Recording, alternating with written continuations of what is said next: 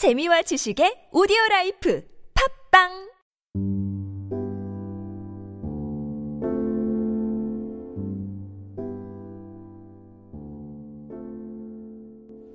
살아오면서 나는 많은 것을 배웠다. 영어 가정법 문장을 어떻게 만드는지도 배웠고, 3차 방정식을 그래프로 옮기는 법도 배웠다. 하지만 내가 배운 가장 소중한 것은 내가 어떤 사람일 수 있는지 알게 된 일이다. 내 안에는 많은 빛이 숨어 있다는 것. 어디까지나 지금의 나란 그 빛에 극히 일부만을 보여주고 있다는 것을 깨닫게 된 일이다.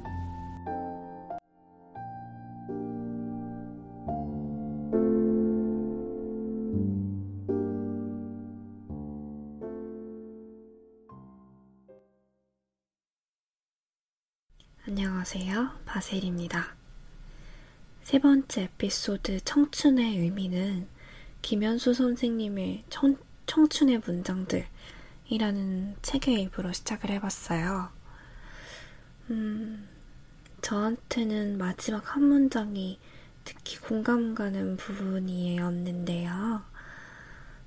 요즘 저한테 청춘이라는 단어가 가진 의미는 어, 불완전성이라는 단어로 요약할 수 있을 것 같아요. 점점 더 나은 방향으로 나아갈 수 있다는 점에서 청춘이 행복하다고 믿고 있습니다. 오늘 우리를 위로해줄 두 작품은 김혜란 작가님의 서른이라는 단편 소설과 노아 바움백 감독의 프란시스 하라는 영화입니다.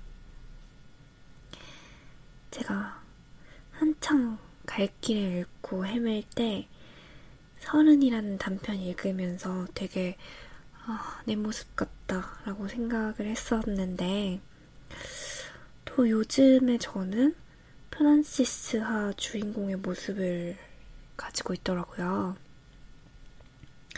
그래서 아마 많은 청춘들이 두 작품 속 주인공과 크게 다르지 않을 것 같다. 생각해서 오늘의 이야기 소재로 정해봤어요. 먼저 서른이라는 소설에 대해서 얘기를 해볼까 해요. 서른의 주인공은 수인이라는 여자이고, 음, 이 수인이라는 여자한테 한 편의 편지가 도착을 해요. 어, 10년 전에 독서실에서 같이 공부하던 언니한테 온 엽서였는데, 수인이 그 편지에 답을 하는 형태로 소설이 진행이 되고 있어요.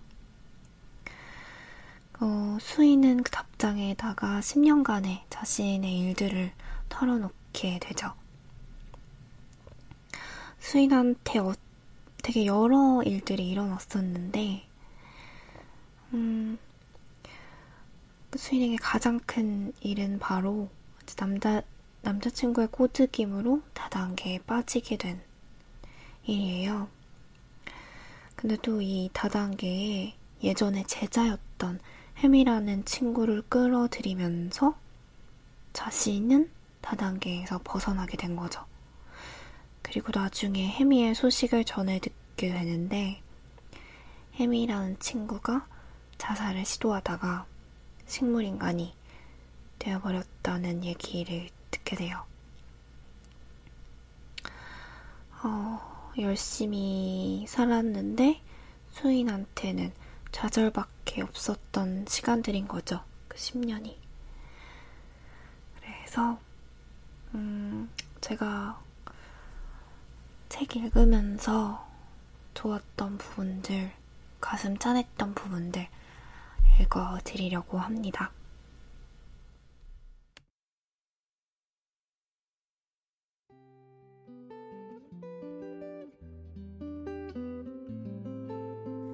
언니, 여기 제 앞에는 공책만한 창이 하나 있어요.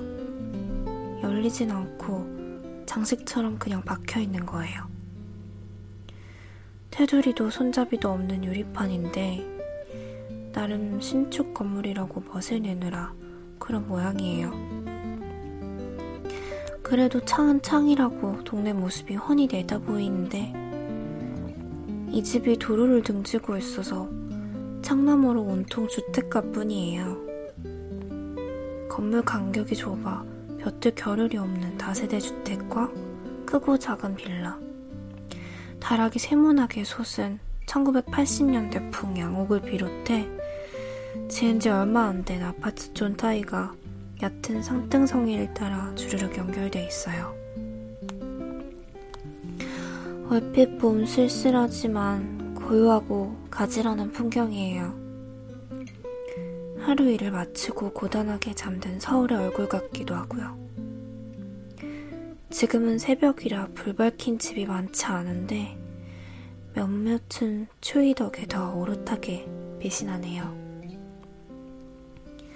그중 저기 제일 꼭대기.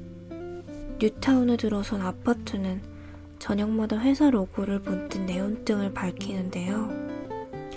그게 어두운 허공에 붕 떠 있으면 어느 땐 천공의 섬 같고 또 어느 때는 모두에게서 모든 것을 승인받은 이 세계의 대표적인 문장처럼 보이기도 해요. 그래서 저는 이따금 유리벽에 코를 박은 스푸트니크의 개를 떠올리며 밖을 바라봐요. 그러면 이 방이 어떤 공간이나 장소가 아닌 어디론가 계속 이동 중인 물체처럼 느껴지거든요. 이제 저쪽 세계와는 같은 시공을 공유할 수 없겠다는 예감을 안고 묵직한 가속도를 내며 지구로부터 멀어지는 우주선처럼요. 아무튼 오늘도 멀리 캄캄한 도시 위엔 붉고 노랗고 희고 푸른 불빛들이 알사탕처럼 뿌려져 있어요. 깨물어 먹고 싶을 만큼 예쁜 서울이에요. 여기.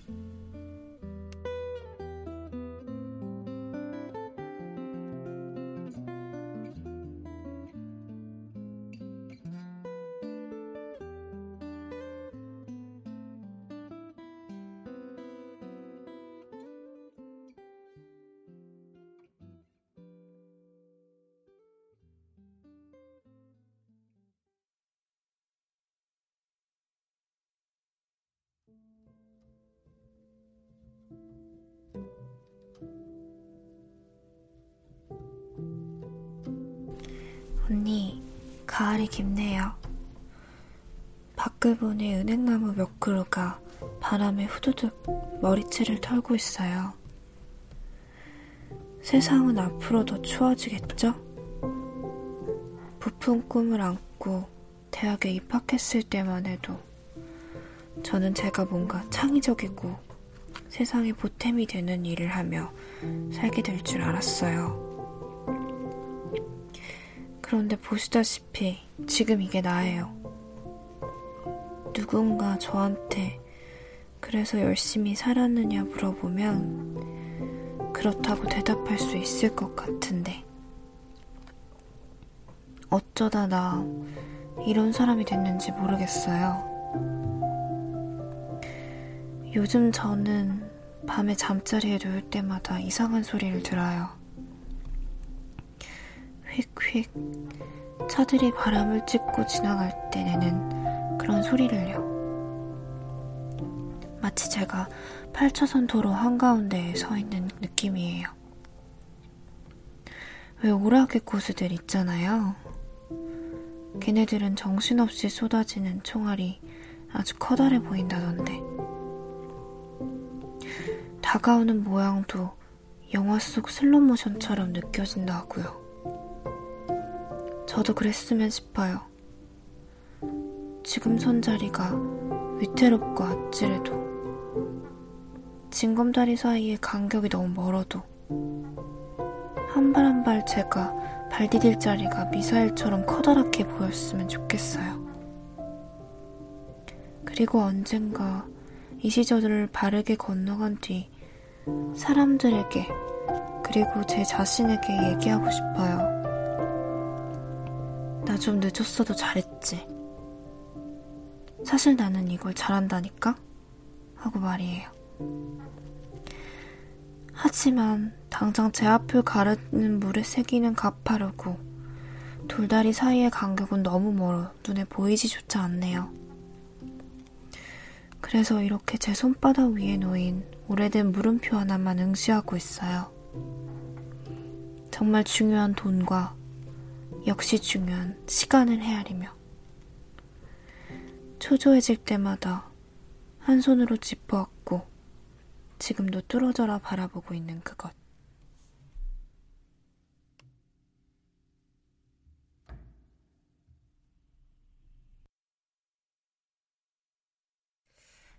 오늘은 책을 좀 길게 읽어들었죠. 문장을 끊을 수가 없더라고요. 앞부분에 읽어드린 내용은 아득하기만 한 청춘의 풍경. 그러니까 도시의 풍경이었고, 그리고 두 번째로 읽어드린 부분은 수인이 언니한테 쓰는 편지의 마지막 부분인데, 이게 삶에 대한 아쉬움과 함께 체념, 그리고 앞으로의 삶에 대한 약간의 기대감이 있지만, 동시에 존재하는 막막함 같은 그런 복합적인 감정들이 너무 가슴 아프게 만드는 부분이에요. 서른이라는 소설을 읽고 나면 열심히만 하면 행복한 삶, 원하는 삶을 살 수 있을까?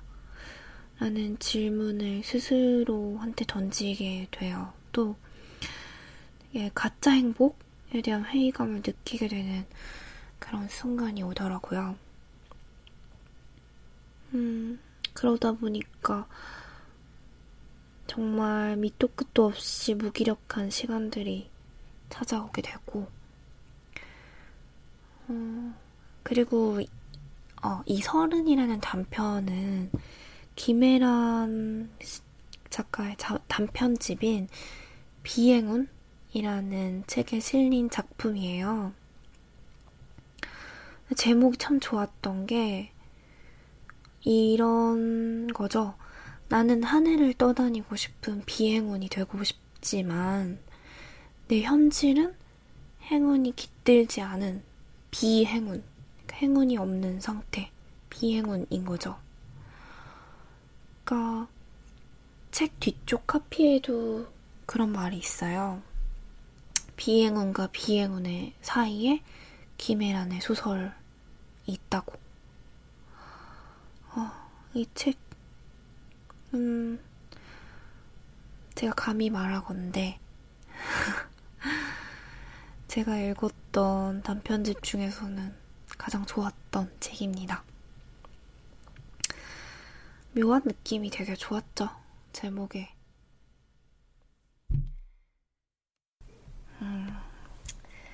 한 가지 아쉬운 소식을 전해야 할것 같아요. 책을 너무 길게 읽어드린 탓에 어, 오늘 예정되어 있던 프란세스하는 녹음을 하지 못했어요. 그래서 프란세스하는 일요일 전에 일요일에 꼭 업로드하는 걸로 약속드리고 오늘은 여기서 방송 마무리 지을게요. 음, 오늘 마지막으로 들려드릴 노래는 Birdy의 Skinny Love 들려드리도록 하겠습니다. 좋은 밤 보내세요.